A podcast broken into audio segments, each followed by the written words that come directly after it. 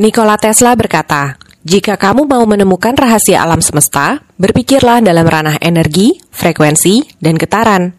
Praktekin yuk. Sadari bahwa sejatinya kita adalah energi yang bergetar di dalam tubuh fisik. Getaran energi ini memancarkan gelombang energi atau frekuensi yang tinggi rendahnya tergantung kekuatan batin kita.